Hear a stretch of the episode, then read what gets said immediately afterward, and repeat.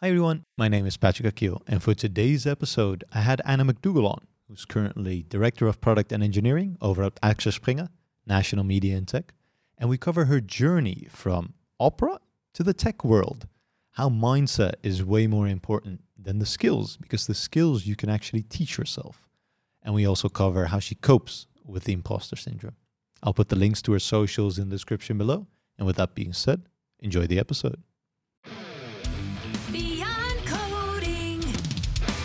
So I looked you up online. I saw mm-hmm. a lot of podcasts, but I never got the full story. Kind of browsed through it yeah. on how you got into the software engineering yeah, field yeah. in the first place. How did that happen? How far back do you want me to go? Yeah.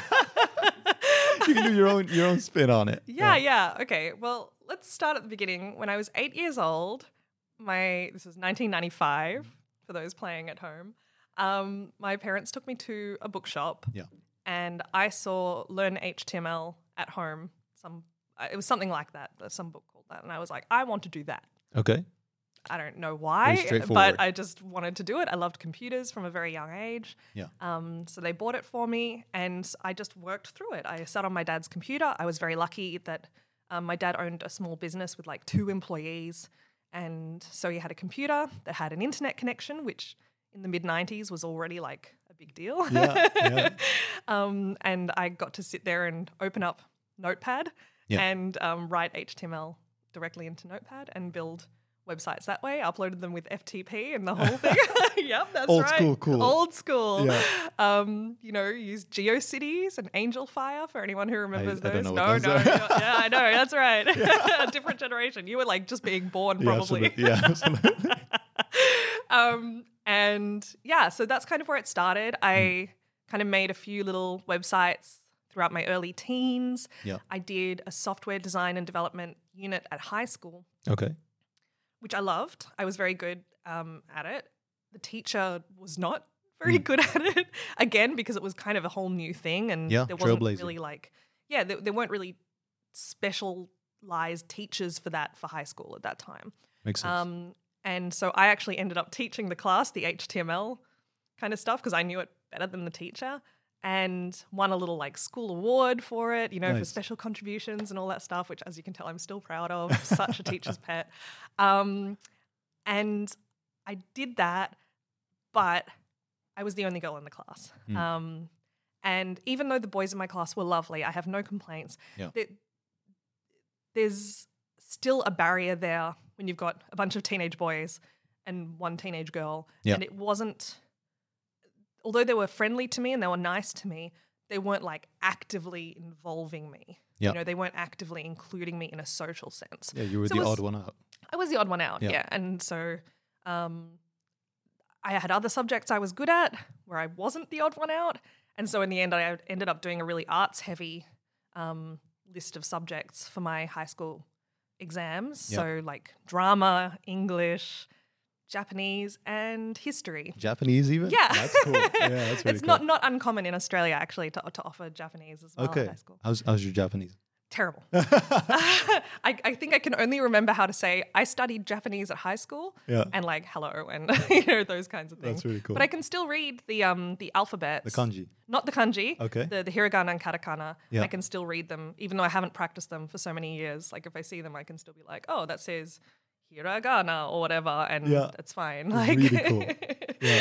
um, but yeah, so then I kind of completely left programming, websites, the whole thing behind. I did a degree in media and communications, so that's yeah. like journalism. I also majored in Spanish and did some time in Chile. Nice. And um, so kind of doing, yeah, journalism, radio, T V, this kind of stuff, production stuff. Yeah. Uh, and then... After my degree, I thought, you know, I'm not sure that I'm actually a very good journalistic writer, okay, for one thing. And I found it very difficult to break into production in yep. general. And so I decided to try for a whole bunch of other jobs. Mm. And the one I ended up landing in was kind of project management for conferences and for events. Yeah. Um, so I did that for about a year and a half before I then changed into digital marketing. Um, and digital marketing I did for Opera Australia, so the the company that runs all the operas uh, in the Opera House, for example, in Sydney. Really cool. So I was doing their Facebook, Twitter, all that kind of stuff, the, you know, the ads, but also the engagement, yeah. special promotions, all that kind of thing. Everything digital. Yeah. yeah. And also from time to time updating their blog, and that included working with C S S for the first time. I'd never worked with C S S before because remember when I learned H T M L, you didn't C S S have that. Was not a thing. Yeah, exactly. um, so I got a little bit of exposure to it there. Yeah. But again, it was just like, oh, this is a nice, cool skill that I kind of still have from my teenage years. I still didn't think anything of it. Yeah. Um, I then, as part of being in the Opera Australia environment, I was meeting a lot of singers. I was listening to a lot of opera. Yeah. And I remembered that I also enjoyed singing as a kid. And I thought, oh, maybe I'll just take some singing lessons and do that again as a little hobby. Yeah. Um, and one of the opera singers was kind enough to agree to give me lessons. So I started doing these lessons every week on my lunch breaks. And very soon she said to me, look, um, I know you said you just wanted to do this as a hobby. Mm. I think you should try to go to the Conservatorium of Music. Okay. I think you could do this professionally. Yeah. Oh, excuse me. I've got a little runny nose. When people say that to you, that means a lot usually when that happens to me. Yeah. Like when they actually believe in you that yeah. you can do this kind of thing. Exactly. And it meant more as well because I wasn't looking for it. Yeah. You know, I wasn't going to her like, so, so, can I be a professional? So, exactly. You know, it was like it just came out of the blue and I was like, oh, that's nice to hear. Okay, yeah. yeah. Um, and I had always wanted to do that as well. So I, I said, okay, like, let's try. Mm. I then ended up changing teachers to one of the teachers at the conservatorium and she kind of got me ready for the auditions. And then I was rehearsing every single day, every single lunch break. So I was working full time still. Yeah. Every single lunch break would head up to the practice rooms, um, you know, do my scales, do my arias, just trying to get ready for this audition. And as you can imagine, I got into the master's degree, therefore, at the Sydney Conservatorium of Music yeah. um, in opera performance. Really so, nice. yeah, so that began my two years as uh, an opera singer, I suppose, to yeah. begin with. I completed that, I think, very successfully. It was really hard.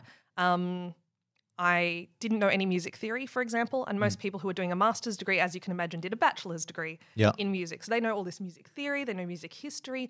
I came in basically being like, hey, I can sing really well and I can act. What do you think? Like, yeah. That's really cool, though. So yeah. I didn't have any theoretical grounding and it was very intimidating. I can because, imagine. Yeah, it well, builds on top of that. Yeah and, yeah, and because there was a standard that they expected that I wasn't aware of yet, yep. and it was way beyond the standards that I had for myself. yeah. Um.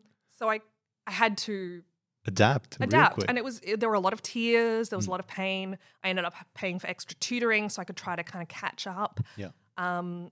And by the end of it, you know, I got to sing in the star role, um, in the final performance of my master's degree, awesome. And I got hired by Opera Australia as a singer directly out of university. Yeah. Um, performing Cinderella for, for school kids. Really nice though. Yeah. So I was Cinderella. That's really cool. Um, and so later I moved to Germany then to kind of try to pursue it as a career. There aren't yeah. that many full-time singing jobs in Australia. In okay. Australia, if you say I'm I'm an opera singer, they say, oh, okay. And what do you really do? Oh, really? You know? That's like a side gig. It's like it's so so not a career path okay. for the majority of people. I think there are maybe thirty full-time singing jobs in all of Australia. Yeah, and you know, in Germany that's different? Yeah. In Germany, every theatre has, uh, usually, has a full-time chorus of between thirty-five and sixty people. Okay. So, like, basically one theatre in Germany has more full-time jobs yeah. than all of Australia. So the, the decision really was cool. pretty easy to, yeah. to come over.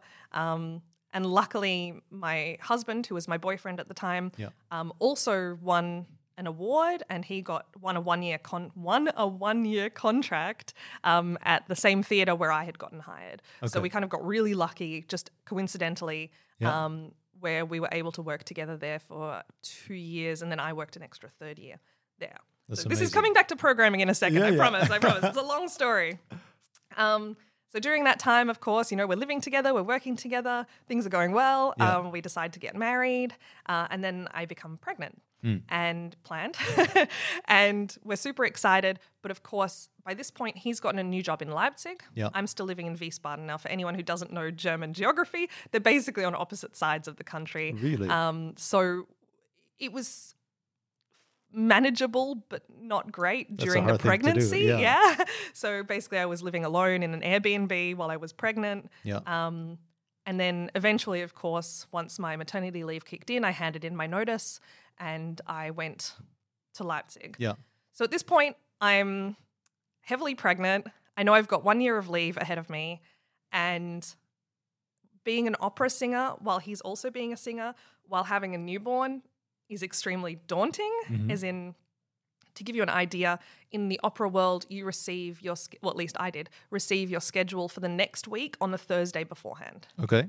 So you can't plan, you can't plan anything. anything. No. Um, and it's just like that? It's always it's been just like, like that? that. And and you're working nights, of course, a lot. Yeah. Um, you're working weekends, you're working holidays. So all the all the worst times for trying to find childcare, basically. Yeah. Um, and so I was really thinking to myself, do I want to continue with opera yeah. after my maternity leave finishes, which would involve, of course, doing auditions all over again, probably wouldn't even get anything in Leipzig. So mm. then how would that work? The work of it, I loved the day-to-day job of being yeah. an opera singer. I often say, like, if you just took one day of work, being an opera singer is amazing and I love it. Okay. Right? But taken all together over time, I was like, okay, I've done this now for seven years. I know I can do it. I've been relatively successful in doing this. Um, but would I be able to lie on my deathbed and be happy if I had this, like, would I feel like I was fulfilling my potential, yep. basically? And the answer I came to was no. Um, I know that for a lot of people, my husband included, just creating music, for them, it's like, that's life. Like they they love that, and that brings them the joy and satisfaction they need. Yeah. And it's totally satisfying. For me, it wasn't. I never really had that. As I said, I came in kind of late. For yep. me, it was more about performance. It wasn't so much about the music itself. Mm-hmm. Um, and so I also felt like there was an intellectual part of my brain that I wasn't using. I, yeah. I knew from wasn't the fulfilling. Yeah, from the corporate stuff that I'd done before, this project management, marketing stuff. Yeah. I knew that I was good in business. I knew that I was good with people and in the corporate world, so to speak. Yeah, it's a different ballgame. Yeah, yeah, yeah. And and I knew that I liked it. And I also loved logic puzzles and these okay. kinds of things. And yeah. like that was fun. But then I kind of started thinking, well, hang on. Back when I was a kid, I did this H T M L stuff and I really enjoyed that. Yeah. Maybe I should try it again and, or try something like um, JavaScript or Python, which I'd kind of heard of floating around. I'd had a software engineer for an ex-boyfriend, yeah. so he had kind of given me a very short introduction to JavaScript long, long ago. Okay. Um, and there were kind of all these little things where I was like, ah, oh, yeah, I've always wanted to try programming again, and I really liked it as a kid. Was I actually any good at it, or was it just like a kid thing, yeah. you know? Only and one so, way to figure out. Well, yeah. that's exactly it. So I, I was getting towards the end of my maternity leave at that point, which meant, you know, the, the baby was a bit, a little bit more, um, didn't require like twenty-four seven access Care. all the time, you yeah. know. And I was like, okay, I should try it. Mm. So I found the Odin Project, which is like a free web development course online. I've seen it, yeah. Yeah, and I just started kind of plugging away at that. My husband would take the baby in the first half of the day, and I'd take her in the second half of the day. Yeah. And that meant that I had the whole morning every day um, to practice coding. And so I would do between three and six hours of coding every day yeah. um, and was just teaching myself. The great thing about the Odin Project, and I, pro- I, promise, I promise this is not a plug for the Odin Project, but the great thing about it is it teaches you like Git, it teaches you yeah, um, yeah general skills like uh, how to use a linter and, and things like that, not just, it's not like free code camp where it's like you just have this Make artificial environment work. and yeah. yeah. So you have to learn about all that stuff, and it was great. Um, and I knew very quickly that I was good at it. Yeah. It was working for my brain. It was like a light went off, and I was just like, hey, everything they're talking about, that's how I think. Yeah. Like that's how I break down problems. Like, oh, you have a problem, you break it down into steps, and then you break those steps into smaller steps. Yeah. And then you like find a good structure that can work for those steps, and then you break those apart. And, you know, like it's just it's exactly how my brain works with everything. Yeah. So it was a bit of a revelation. Uh, and, of course, I also had the Discord community of the Odin Project telling me, wow, you're going really fast, but you're also doing good work here. Yeah. Like you should definitely keep going. Very nice. So the big concern I had had, you know, as a, a new mum in my early thirties was like, is anyone even going to want me there? Yeah. Like I'm... I'm not like some young hotshot out of a computer science degree, you know, yeah. is someone even going to want to hire me in that scenario? And luckily the Twitter communities, this Odin Project communities, they all welcomed me with open arms, and yeah. it was like everyone was just so lovely, and telling me like, yes, you you belong here, like you, you should keep doing this. Really cool. And that, that was very reassuring. And then I did a one-year kind of web development, software development course, like okay. a, what they call in German a Weiterbildung, which means like a continuing education yeah. certification. Um, and I also, during the course of that, became the tutor for the course. I was like learning the course, but also yeah. teaching the other students. Very nice. Um, and I got hired before that course finished um, by Novatech Consulting in Berlin. Okay. Um, so that's how it began. Yeah. That was March twenty twenty. twenty twenty. No, yeah. wait, twenty twenty-one. I got hired. Oh, twenty twenty-one. Yeah. yeah, that's like a year ago. Yeah, not, not that long ago. ago. No, yeah. not that long ago. Really cool, though. Yeah. What I like is that, so when I was a kid, it was very intimidating picking a career yeah. path or even picking your, your like electives that you were going to do. Yeah, there's a lot. Yeah. Exactly, because that was going to kind of define your future career path, right? And no pressure. Exactly, no pressure. It's the future we're talking about here. Yeah, and those decisions you make might close some doors. And I was like, man, yeah. that kind of sucks. Yeah. Uh, but luckily, I mean, even as you describe it, it's easy to pivot, right? Might mm. not be easy, might require hard work, but it is doable. Yeah. You went from kind of a marketing thing, more business oriented, to completely something else, mm-hmm. opera and, mm-hmm. and everything around that. I yeah. don't even know what it entails, but I can only imagine. And then back to software, right? Yeah. Actually being able to teach yourself the skills of kind of creating software mm-hmm. is amazing, right? Everything is out there online. Mm-hmm. You know, the communities yeah. you talked about, encouraging you, giving you feedback, mm-hmm. and allowing you to thrive within a career path like that, it just makes it feel amazing to be part of that community. Mm-hmm. Exactly. And I think it's very unique in, in the software space to have that as well. Yeah, true. And yeah. and I, I think, I mean, there is still some gatekeeping, unfortunately, um, yeah. but I do think in general it is very welcoming, and especially in the online space. What do you um, mean by the gatekeeping part? Well, it's, this is, someone asked the other day on Twitter, what's the difference between a software developer and a software engineer? Yep. And my answer was gatekeeping. Mm. Um, because as soon as you use the word engineer, you know, you have these guys coming out of the woodwork being like, well, actually, I'm a real engineer if here. You're an engineer, it's yeah. a protected word and you can't really call yourself one. And I'm like, well, for one thing, if you do an informatics degree in yep. Germany, it's called informatics. It's not called engineering yep. anyway. So like, I just... Who really care? Like, I just, I just don't think it. It's wrong for one thing. I was a software engineer. My first job was junior software engineer, yeah. and I didn't have any government agents like knocking at my door, like, "Excuse me, exactly. yeah. how dare this, you this use the term engineer?" Yeah.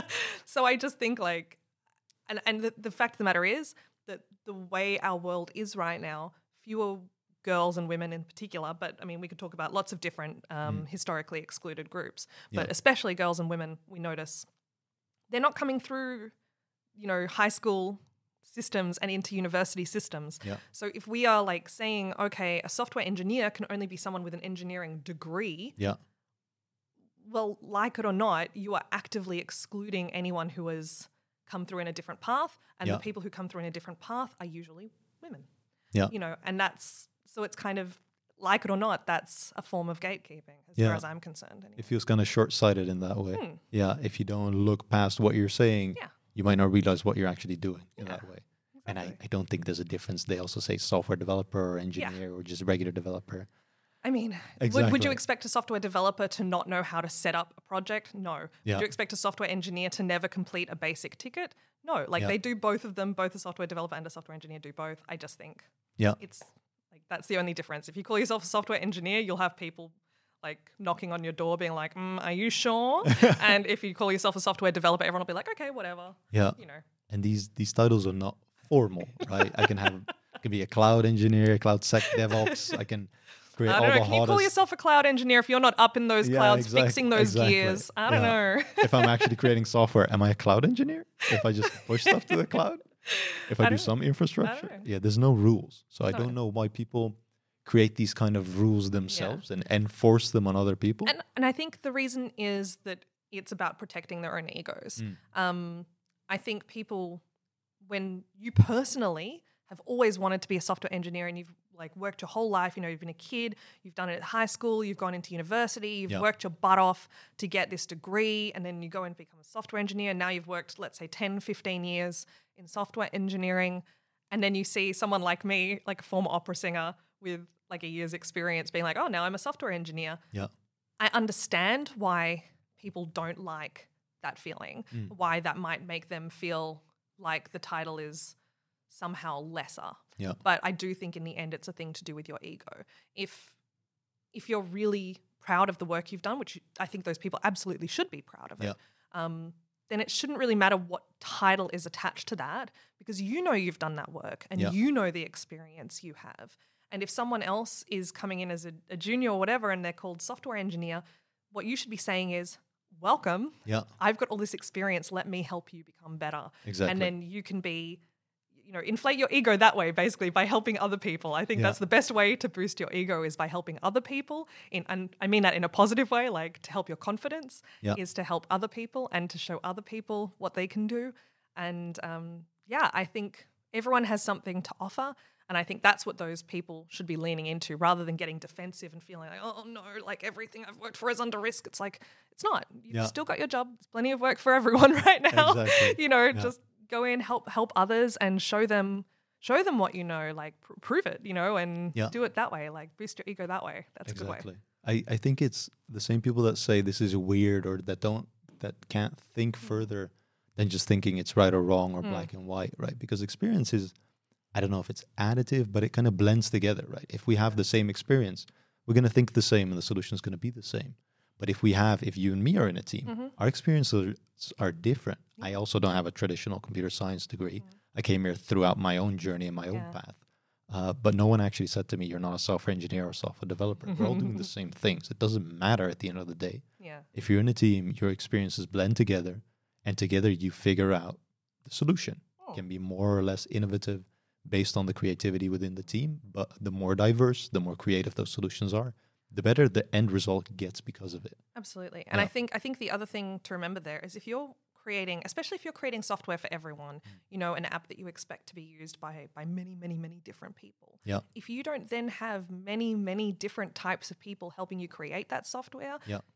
you're going to have gaps. You're going to like exclude people. You're going to you're going to unintentionally exclude people. Yeah. You know, you might have the best of intentions, um, but in the end you just don't have that experience. You just can't like you just can't know what someone from a different group is going to want or need. Yeah. You know, just like how I, you know, I as an atheist, I don't know what a Muslim person needs. I don't know what a Christian person needs. You know, I don't have that experience. Yeah. Um, as an Australian, I don't know what someone from Japan needs in an app. Yep. Or someone from um, Nigeria, you know, they have that experience. Um, so it's so important if you are creating international apps or websites that are going to be accessed by many, many different people, and especially we can talk about Ally here, you know, yep. all kinds of things. This reaches into all different aspects. You need to therefore have a diverse group of people creating that product, um, yep. be it in the product side or the engineering side or whatever. You know, you just need to make sure that multiple eyes and ears yep. uh, are in there. On or fingers, you know, touching touching the screen or whatever it is. Yeah. But um, yeah, I, it's, I completely it's super agree with important. That. Like, and I remember an example of that that I heard of was a a new, I don't even necessarily call it an app, but like a feature mm. in an airplane where you would sit down and it, the screen in front of you would say like, oh, hi Anna, like welcome on board yeah. or whatever.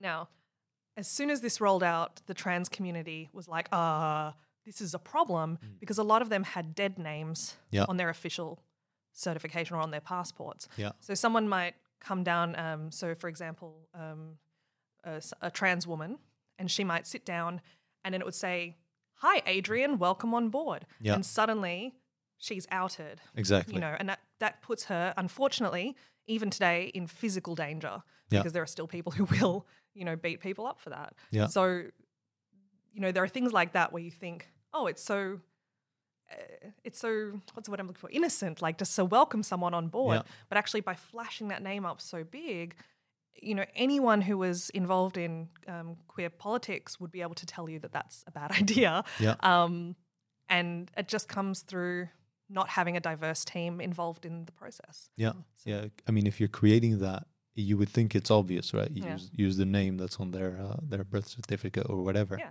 Uh, and all of a sudden you have that on the on the back end of that happening.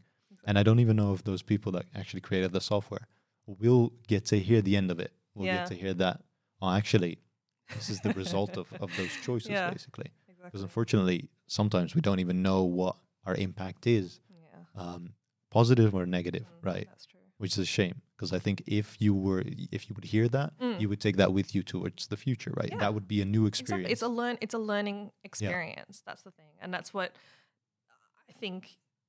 I'm a believer in impact over intention, um, but I do think that if you are well intentioned, then you should view the impact with a learning eye. You know, okay. you should be saying, okay, I had the intention to do something positive. Yep. It had a negative impact, rather than, than going defensive. Again, yep. like before, rather than going defensive and saying, well, well, I didn't mean bad, so it's not bad. Like, yep. you know, you should be like, okay, wasn't what I meant to do.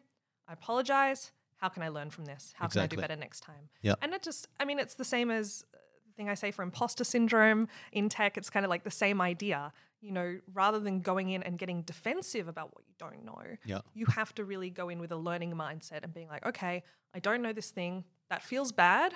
I accept that that feels bad, but now I need to do something positive. Let's fix it. Yeah. Yeah, let's fix it. Like, let's ask people, let's do the Google searches, let's yeah. go to Twitter, whatever it is, but like, let's find the answers. And then that can be the solution to this bad feeling I have, yeah. rather than just going defensive, defensive, defensive. And it's a it's a relief, right, that you're in a space and that you are allowed to make mistakes yeah. as long as you learn from them. Yes. You're not expected to know everything. Yes. You are allowed to learn yes. what you don't know. Yeah. It just makes it it makes it more comfortable to be in this and to be unaware of the things that you don't know. Absolutely. Because it's a learning journey. So is life, right? As a kid, you don't know the world. So you you pick up things, you put stuff in your mouth and you're like, oh, this is not really edible. And you put it back as a baby. And you continue on, right? That's how you learn. You try things yeah. out. So even as an adult, that we kind of oppose people to learn things and we expect people to know what they should know mm-hmm. rather than what they know and expect them to learn, right? Be that sponge and yeah. absorb knowledge. I think it's weird, but I, I do I do see it shifting Uh, towards more openness, making I people agree. more comfortable yeah. in the role that they have and allowing them to grow. Yeah, absolutely. And, you know, I, I mentioned before when I came into this opera degree that I didn't know anything, yeah. you know, uh, about music theory. And people often ask me if I experience imposter syndrome in tech, you know, being ostensibly an imposter. Um, but I don't, actually. It's, okay. it's not something I've I've had the unfortunate experience to the unfortunate luck to experience, you know what I mean? Um, because, and I think I think it's because I experienced it already in opera, mm. like hardcore, yeah. right? I was an imposter there too. Yeah. Like I've done this whole thing before and, you know, I've cried the tears and I've I've had the desire to quit and I've fought through that and created a successful career there. Yeah. So when it came to tech, it was like, oh yeah, I've done this. Like yeah. I've I've been the imposter before. This is this is fine. Like I just have to keep learning and then eventually I'll get to the point where I can do this professionally, just yeah. like I did with opera. And no offense to programmers anywhere, but opera is harder than programming. So I don't mean to offend anyone, but yeah. it is like the Olympic sport of singing. Um, and I, I just, think I can agree with that yeah. because I have no clue what it entails. Well, to give you an idea, yeah. with opera, not only do you need to know the music theory stuff, yeah. um, and not only do you need to be able to sing and hold a tune, that's kind of goes without saying, we have no microphones in opera. And okay. you're singing over a seventy-piece orchestra yeah. in a theatre that can fit, what, I don't know, seven hundred to one thousand people, sometimes more. That's crazy. And you're expected to be able to project your voice from the stage over this orchestra to the very back of the theatre yeah. with no microphone, right? So it is actually a super physical thing. You have to know how to physically hold your body, move your muscles, use your bones. Yeah. And it's actually a very, very highly technical um, musical field. Yeah. On top of that, you have to act, dance, um, move, uh, wear really tight costumes or big, enormous wigs that are kind of trying to pull your head this way. Sometimes you have to do all of that while lying on the ground or floating upside down on a wire. Yeah. You know, like it's a different it is, ball game again. It is. Yeah. I'm sorry, but programming is easier. Yeah. So when it when it came to like learning programming and and not knowing anything, I was like, well, if I can do it with opera, I can I can do this. Like yeah. you know, it's, um, it's so different. Like it's yeah. apples and oranges, right? Yeah, you can't, true. You can't even compare the two. That's true. Yes. Is it so? In opera, can you learn those skills? Well, yeah. Yeah. Yeah. It's still the same. You can come in with a certain amount of talent and still teach yourself a lot of things or l- cultivate those skills. So I think the Olympic sport analogy is a really good one yeah. um, because as with Olympic sports or with Olympic athletes, mm. not everyone can become an Olympic athlete, right? Yeah. Um, you could learn to become the fastest version of yourself. Yeah. Um, let's say as a sprinter. So you might be a decent runner as a kid, and then you go to a coach and you can get really fast. Maybe you can even be the fastest in your state, yeah. but you're not getting to the Olympics, right? um, an average person will probably never get to the level of state, yeah. you know, but they can still learn to sprint really well. Yeah. Um, I believe the same thing about singing and about opera in general. Um, I believe the broad majority of people mm. can at least learn to sing. Yeah. Um, will everyone have the ability to become an opera singer? No, like that's just not. Some people just don't have the natural voice, or they just they just can't coordinate their body in that way. Or yeah. there are also physical builds that are more um, that work better in opera compared to others. Uh, and you know, there are just some things you can't change genetically yeah. that that do play a role in how well or badly you sing. Yeah, it makes sense. Um, and of course, some people are tone deaf and they will never they be will, able to learn. Yeah. I like it's and, and just like with programming, you know, some people they just can't they just can't wrap their heads around basic programming concepts. Yeah. Um, I believe those people are in an extreme minority. I believe almost everyone could learn basic programming skills. I was going to ask that, yeah. Because yeah. you do think that people can teach themselves in a more general sense? Of course. Yeah. To program more easily than they would, for example, go to the opera and perform. Yes, yes, I would say that. Yeah. Um, so I would say, I would say of the general population, yeah. let's say I believe probably like seventy to eighty percent, if they really wanted to and if there were enough jobs for this, yeah. um, could learn enough to become an entry-level software developer. Yeah. That's really cool. seventy to eighty percent of the population. Yeah. For opera, I would say like maybe if we're being generous, five percent of the population oh, could, yeah, learn, that's a huge could learn to be an opera singer, yeah. like a professional opera singer on a stage, yeah. if they decided to and if they went out of their way to do it. It's really hard. yeah. um, and luckily for me, I feel like it did also teach me a lot of skills that yeah. helped give me a head start in programming, despite the fact that They seem to be, oh, sorry, they seem to be completely separate from each other. There's a lot that I learned in opera that I feel like still helps me today, yeah. especially my new role, because um, I'm now, you know, I was a software engineer. I'm now a director of product and engineering um, at National Media and Tech, which is yeah. a tech subsidiary of the German media conglomerate Axel Springer. And we do like all these, we do basically everything for them. They're the biggest media company in Germany. Yeah. Um, And my job is kind of to oversee all of the tech products that we do, exactly. all the tech projects that we do. So I have to like keep my eye on all these different things. Uh, my job is to come out and talk about them a lot, of course. Um, also uh, deal with some D E I, so diversity, equity and inclusion initiatives inside yep. for, for our technical staff. I'm not in H R, so it's not really like for everyone, just just our tech staff. If they want some representation at the highest level, I'm there for them. Yep. And that kind of stuff, that kind of teamwork, speaking on stages, talking to you today, you know, a lot of those skills that I've learned have come from opera. Exactly. So it's not just that, for example, music theory and learning music theory has taught me a type of systemic thinking that helped me learn programming. I yeah. believe that's true. Um, so there's kind of that more programming side of things, that more like technical side of things. Yeah. But also in a non-technical sense, I feel like the skills I've learned from being a performer have really helped me a lot um, in my career, just yeah. generally. Yeah. yeah, I think it's a wide array of skills that you need as a software engineer mm. or even when you go more high over, right? Yeah. And a lot of the stuff well, partially is technical, sure.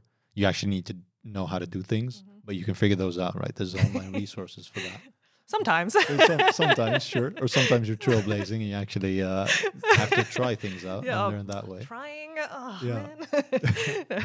But a lot of the skills are also like human interaction, communication, mm. even psychology can help Absolutely. you, um, which is then, I mean, it comes back to what we said earlier, right? The diversity within a team makes the team better yeah. and the product as well at the end of the day. Yeah, and it's interesting you say that because that's actually one of the skills that I really feel like I, I did bring across yeah. um, is empathy. Because, I mean, I like to think I've always been a bit of an empathic, like an empathic person in, you know, a social sense. Yeah. But the thing about opera or any type of Uh, stage performance is that you are inhabiting characters, right? Yeah. So when you're doing a character study, you need to think, okay, what kind of background did this person have? How were they raised? What were their parents like? What was their school like? Um, why why are they behaving in that way in this scene? Yeah. Um, one of the roles I played was as this kind of older, um, I should send you the clip, it's great, um, this kind of older princess, but she's the aunt of the main character, yep. and she's disinheriting her um, from the will because she had a baby out of wedlock. Yeah. And That's she's harsh. the she's the evil character. Like exactly. she's the bad guy in, in this opera, and that was me. Yeah. But I when I walk out on that stage, I don't think, okay, now I'm the bad guy. I have to be like, I'm the good guy. I'm the only one who can see what's the right thing to do. Yeah. Here. You know, because that's how she you would have to think. Shift her, yeah, no exactly. one sees themselves as the bad guy. So I have to be able to shift into different characters and think about how and why they act the way they do. Completely from their perspective. And I find that so helpful in software teams even, because you often do have people who are completely different to you. I'm this, you know, extroverted, loud Australian former opera singer in an yeah, engineering very team. Very unique. Like most of the time there aren't a lot of people like me in a team, but I really pride myself in in being good at talking to people from many, many, many different backgrounds, yeah. many, many different personality types.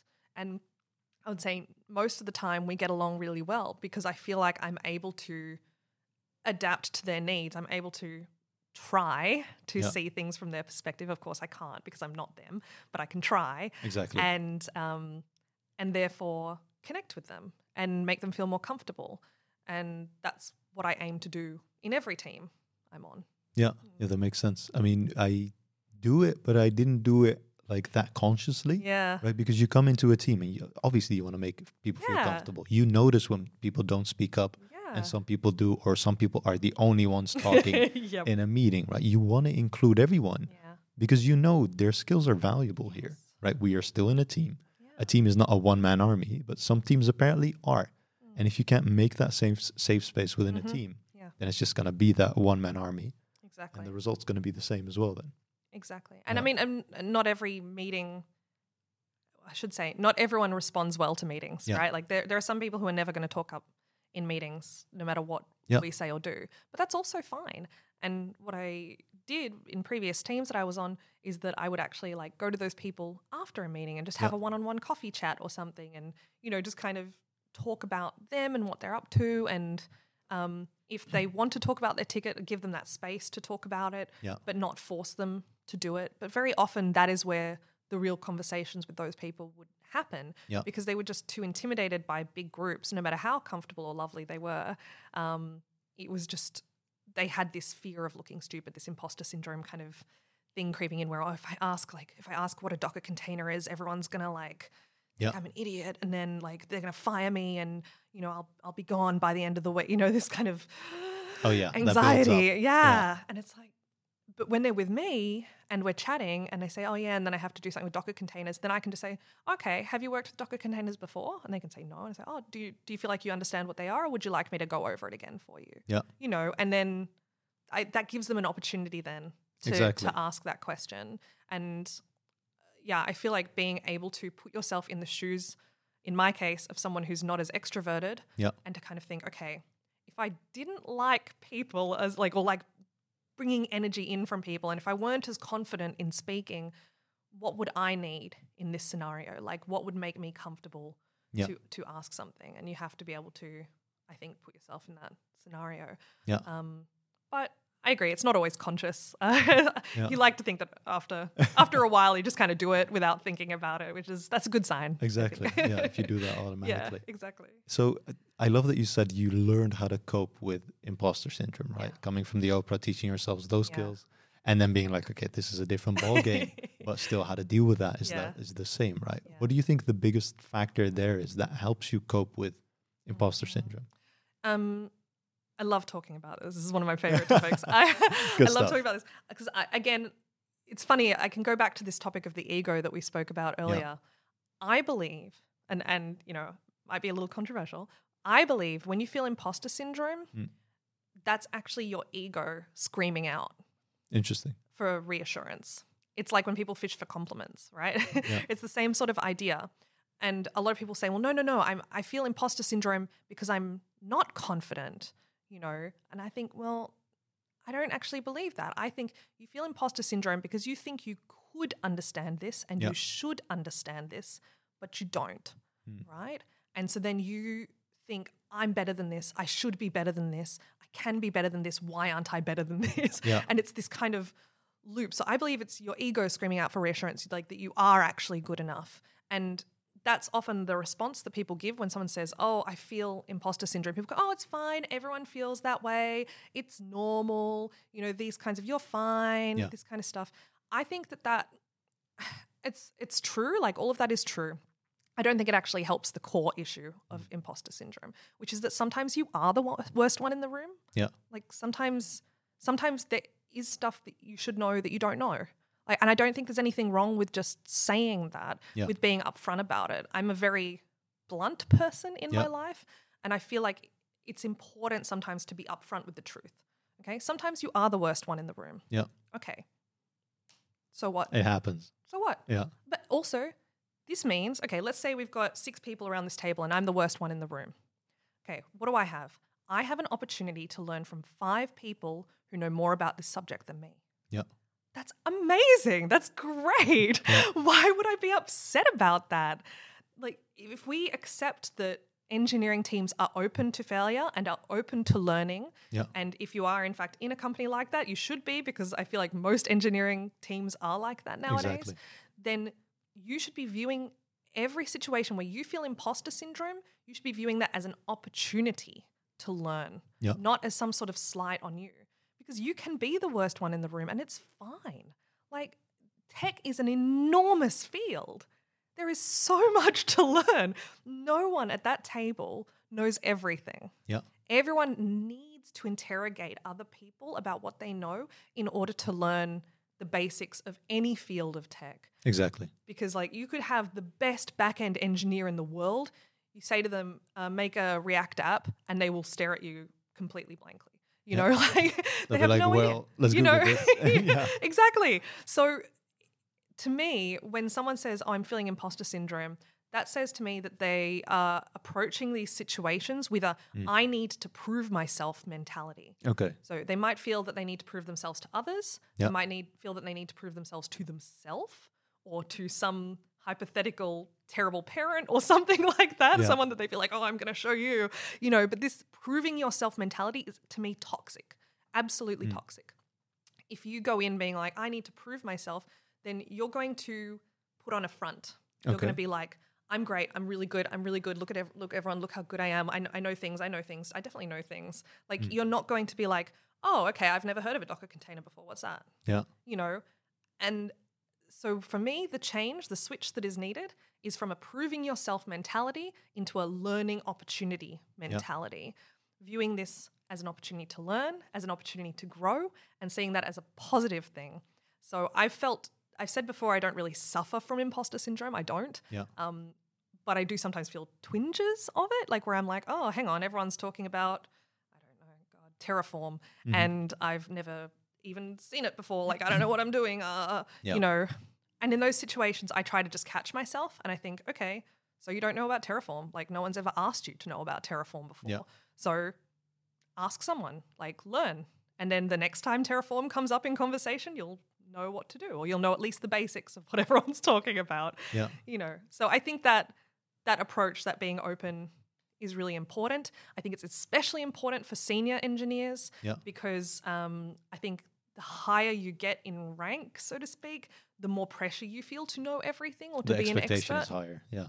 But again, tech is a huge field. There are always going to be gaps in people's knowledge. Yeah. And the reason I say especially seniors is because seniors are in the unique position of being a role model for a lot of en- other engineers. Exactly. And if they can very, very openly say, oh, wow, I've never worked with that technology before, I'm feeling a bit of imposter syndrome right now. Um, George, can you help me understand this? Yeah. You know, saying it openly, I'm feeling yeah. imposter syndrome. I don't know about this topic. Can you teach me more? If you can do those three things as a senior engineer in a team, that's not only helping you as an individual, yeah. it's helping the whole team see, oh, this is a safe space to know nothing. That's a great example, yeah. And we need that. Exactly. Like, everyone needs that. Yeah, I've never heard it be kind of matched towards ego, I guess. No, I know. I, I know I've had it, right? I've I've come from more of an operational background, and then I I got very frustrated because I would know how to fix things, but, uh, but I wasn't mm. responsible for that, right. or I couldn't even do it. Uh, so then I moved to more of the engineering side, yeah. um, and I actually had nothing to start off of. Sure, university knowledge, made a website yeah. here and there, but whatever. Uh, it wasn't a, an organizational setting. Do you know Git? Not really. Okay, let's start with that. And now uh, let's make these changes here. Okay, we're going quite fast. Okay. And a pull request. And okay, I, I was pretty proud of that. And then I got like forty remarks. And I'm like, okay, these people know their stuff. So that's the, how it kind of snowballs, yeah. right? Yeah. And it's always there. You're always like, okay, uh, there's stuff I don't know. But I always saw myself as kind of a wild card. I was like, I, it's pretty obvious that I don't know stuff. Mm. So should I be ashamed of it? Not really. Yeah. I should learn from this, right? Exactly. All these opportunities, all these people are here. And they know a lot of stuff that I don't. Uh, but if I really want to do this, I need to be that sponge to absorb knowledge. It didn't make it go away, that mm-hmm. imposter syndrome. Like, it was always there. Yeah. It sometimes still pops up as exactly course. As you say it. But uh, you do learn how to cope with it, right? Yeah. You do ask those questions, because you might not be the only one that's like, what's Terraform? Because you're still within a group. And if two people are talking, the other ones will just be like, interesting. Then it might not be the only one, right?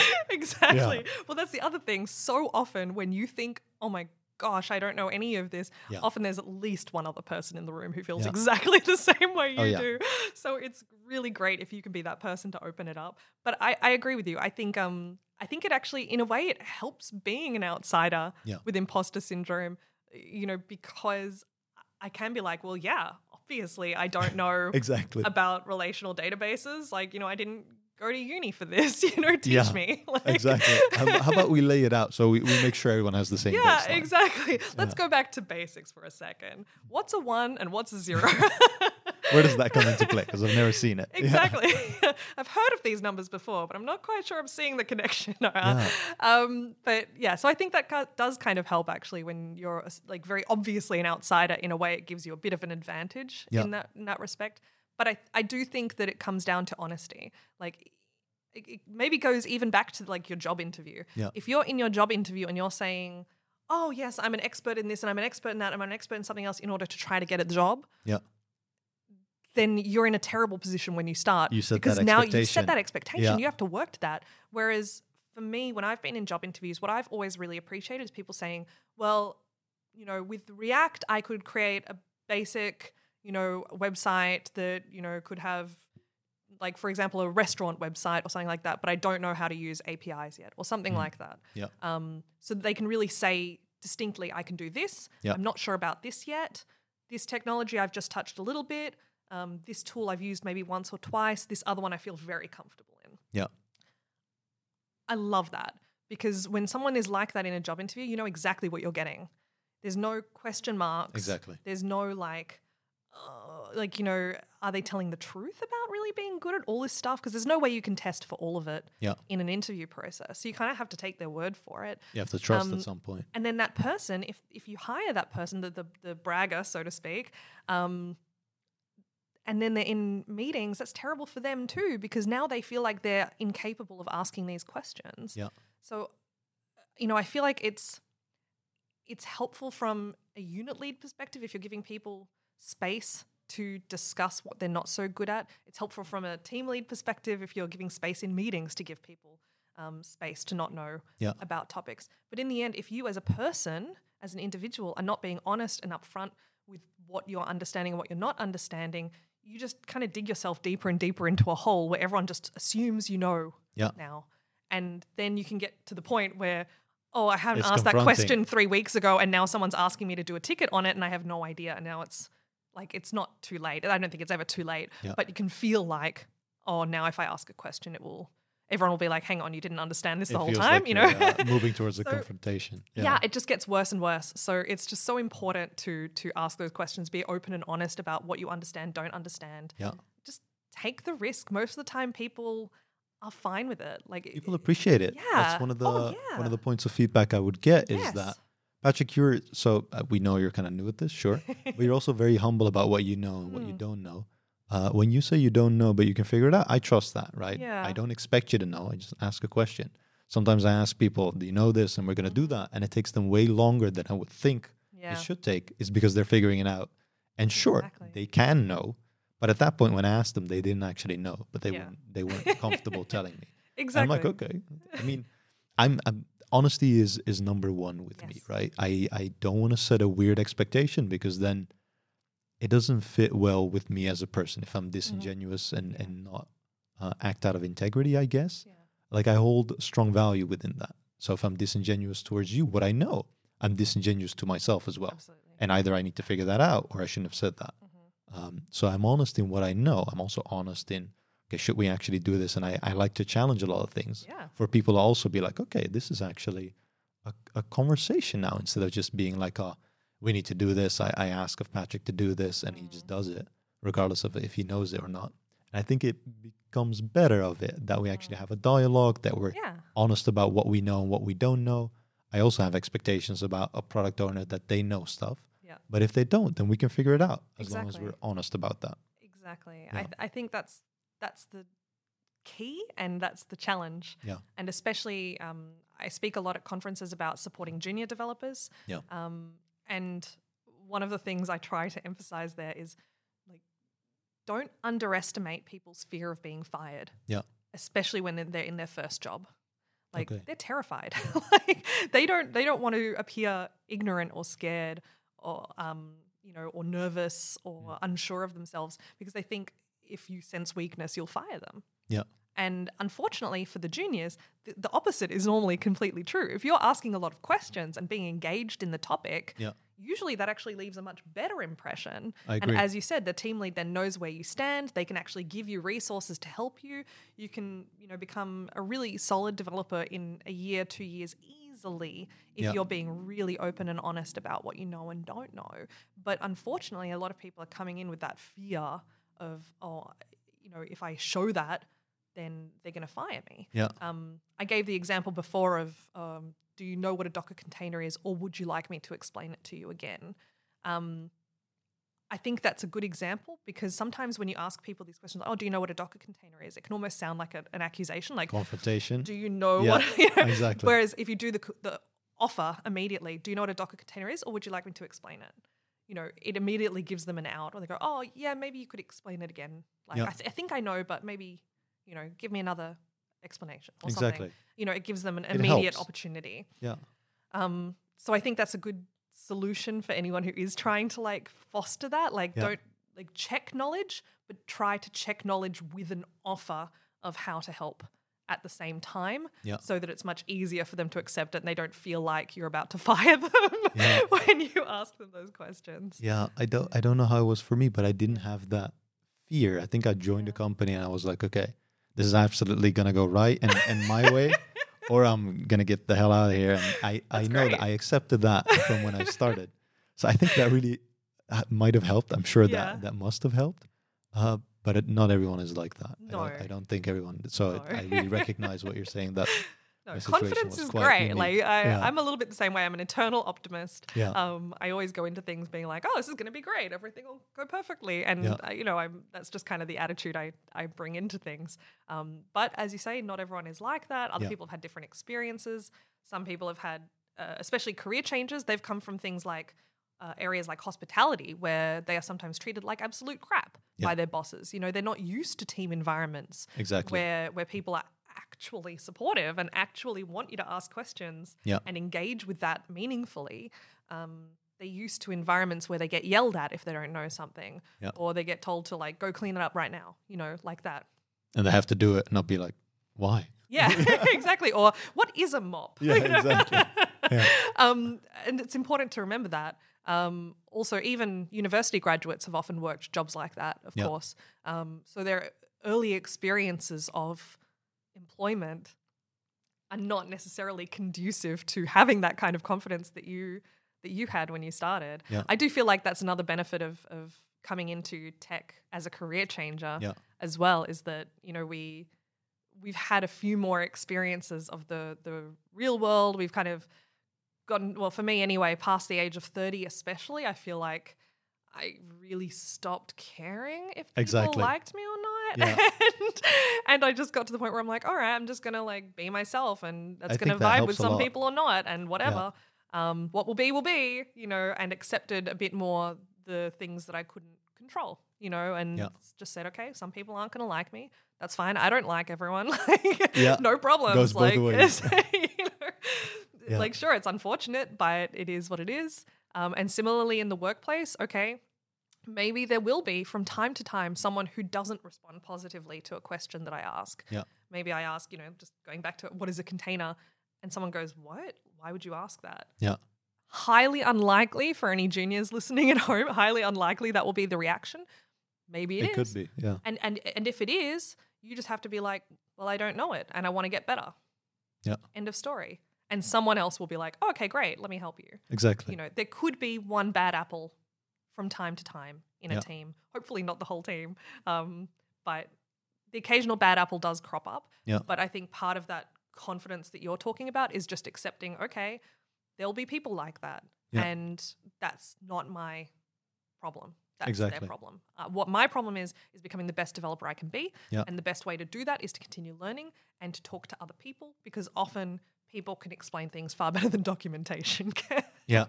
yeah. Unfortunately. And I like when my colleagues said that when yeah. they would see me struggling and yeah. they would be like, okay, so we know you can figure it out, right? That's not really the point. But if you can figure it out within four hours and I can explain it in like half an hour, choose the option that I explain it, yeah. right? Because ask for help and you'll be faster and better because of it. Because yeah. we are within the team, right? I have yeah. colleagues next to me that can explain stuff that I don't know. In a way, because they know me, that will actually be, be, be beneficial. And sure, everyone can figure everything out because a lot of stuff is online. Yeah.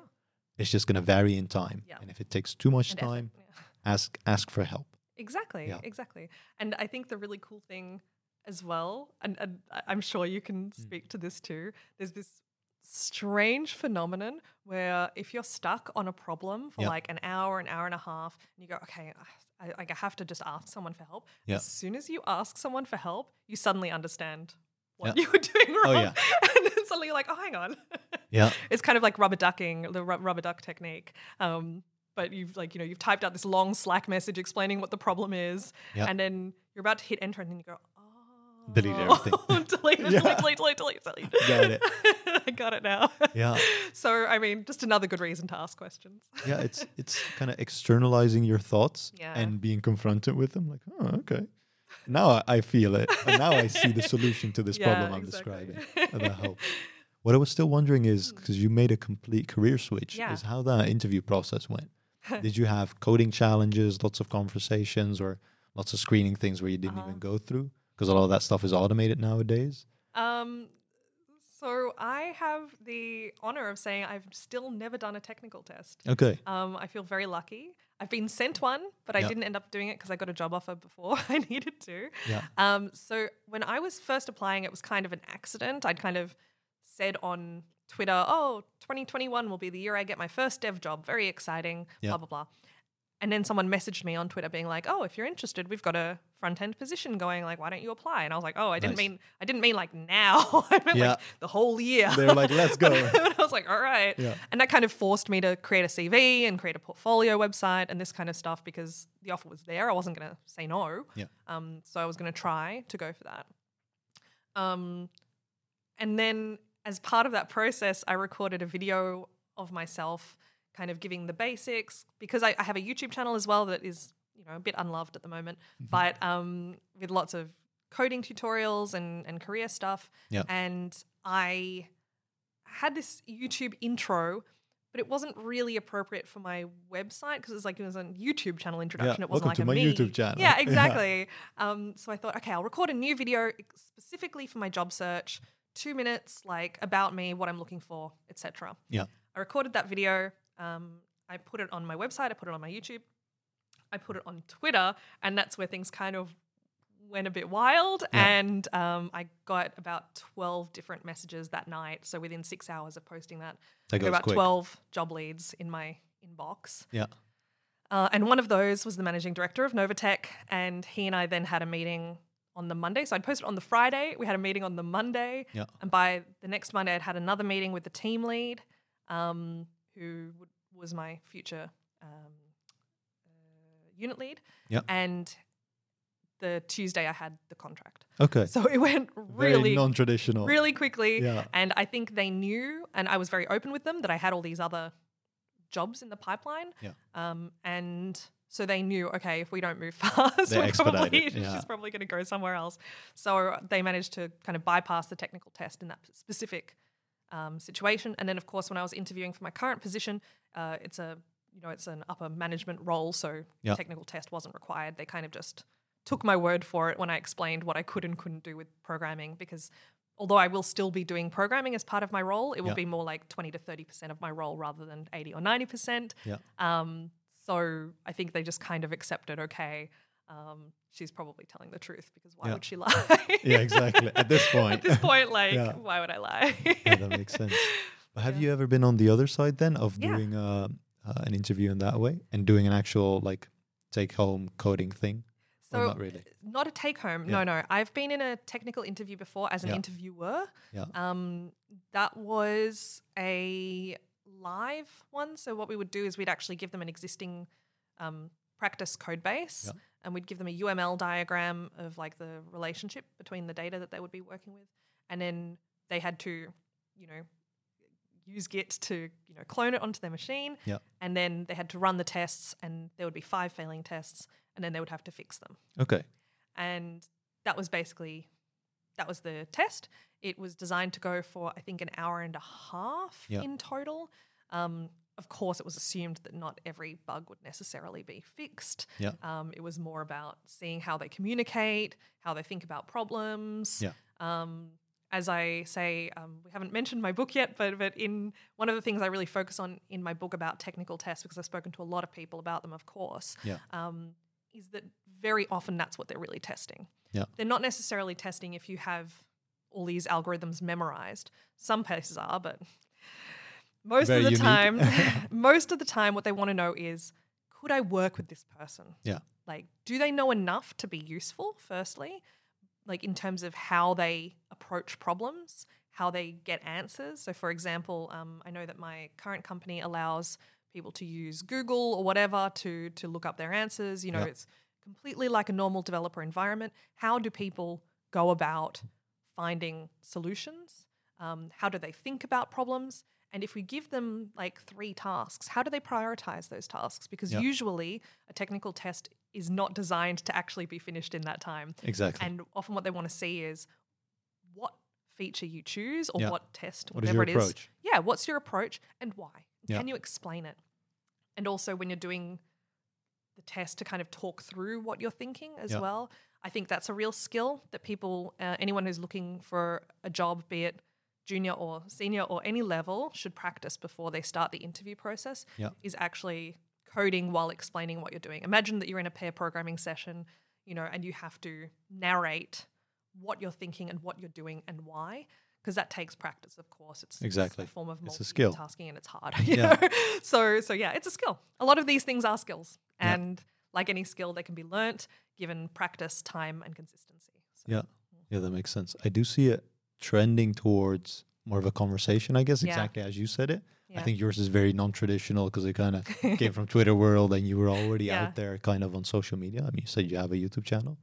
Uh, but for a lot of people, it's traditional coding challenge, confrontational, because yeah. that already narrows kind of the market mm. um, that we kind of source in, in a way, mm. because not everyone wants to do that. Not everyone yeah. will apply to those jobs that require it. And a lot so of people will, uh, sorry uh, to interrupt, but a lot of people will also just actively say no to those now. Exactly. Mm. Nowadays, they're yeah. like, I have various amounts of offers. I will choose the easier path yeah. or, or kind of same values in companies, yeah. but no coding challenge. Yeah. Um, so yeah, we need to figure out a way that also can challenge those things, um, can make it apparent within a uh, an interviewee, interviewer. Mm-hmm. Those are hard.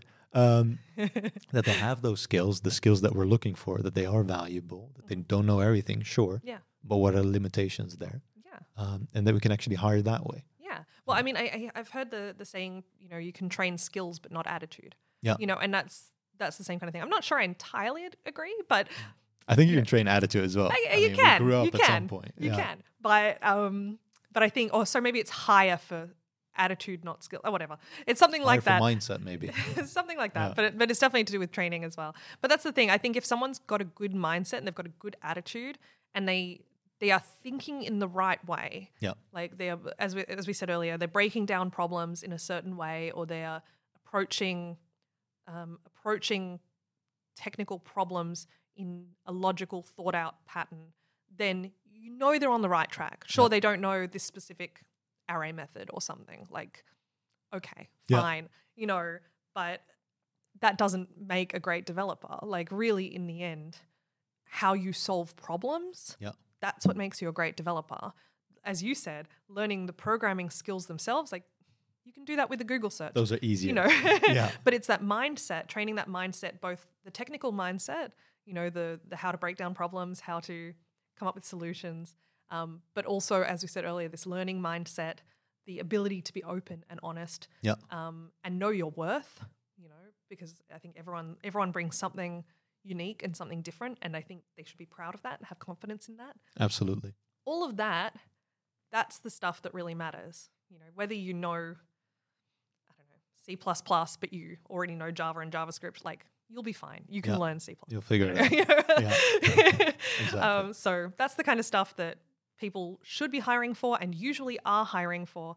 And so that's what you have to keep in mind in those interviews is, okay, I just need to show that I can communicate these ideas, that yeah. I know how to solve problems. And also the one thing lots of people forget mm. that when they're interviewing you, they want to imagine working with you every single day. Yep. Is this someone I want to talk to every single day? So, you know, bring your nicest self, basically, yeah, because because they're also hiring for that. Yeah, yeah, I love that. Let's uh, let's round it off there. Yeah. Then. I love how this conversation went.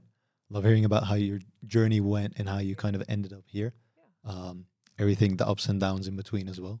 Is there anything you still want to share? Um. Not really. I guess follow me on Twitter. I'll put the links in, in the description. My book's out there somewhere. Out there. Yeah. It's going to come out in June, right? In July. In, in July, July, yeah. It's called Are You Belong in Tech? So Love as I name. mentioned, yeah, as I yeah. mentioned earlier, that was the one question I had when I started. Yeah. Do I belong? Um, this kind of says, yes, you do. And it's a very super practical guide to getting your first tech job with zero programming knowledge. So it's like how to learn programming, like, break it down, like what what should you do? Yep. It's not a programming book, but it kind of teaches you about how to learn. Yep. Um, then it's about how to blog, how to create an online presence, how to find communities, both in your local area and online. Um, and then it's about the actual application process, interview skills, these kinds of things. It's super practical. It's not wishy-washy at all. Um, like me, I'm just like, dung, dung, dung, dung, dung. This is how you do it. Bam, bam, yeah. bam. Um, and yeah, it's coming out in July. Should be on Amazon, Kindle, all those normal places. Cool. So I look forward yeah. to, to checking that out. Yeah, cool. Awesome. Thanks everyone for listening. Anna McDougall, all her stuff will be in the description below. And thanks for listening. We'll catch you on the next one. Thanks for listening, everyone. If you like the episode and want to support the show, don't forget to leave a rating. Better yet, share the episode with a friend. Let us know in the comment section below what you want to hear, and we'll make it happen. Cheers!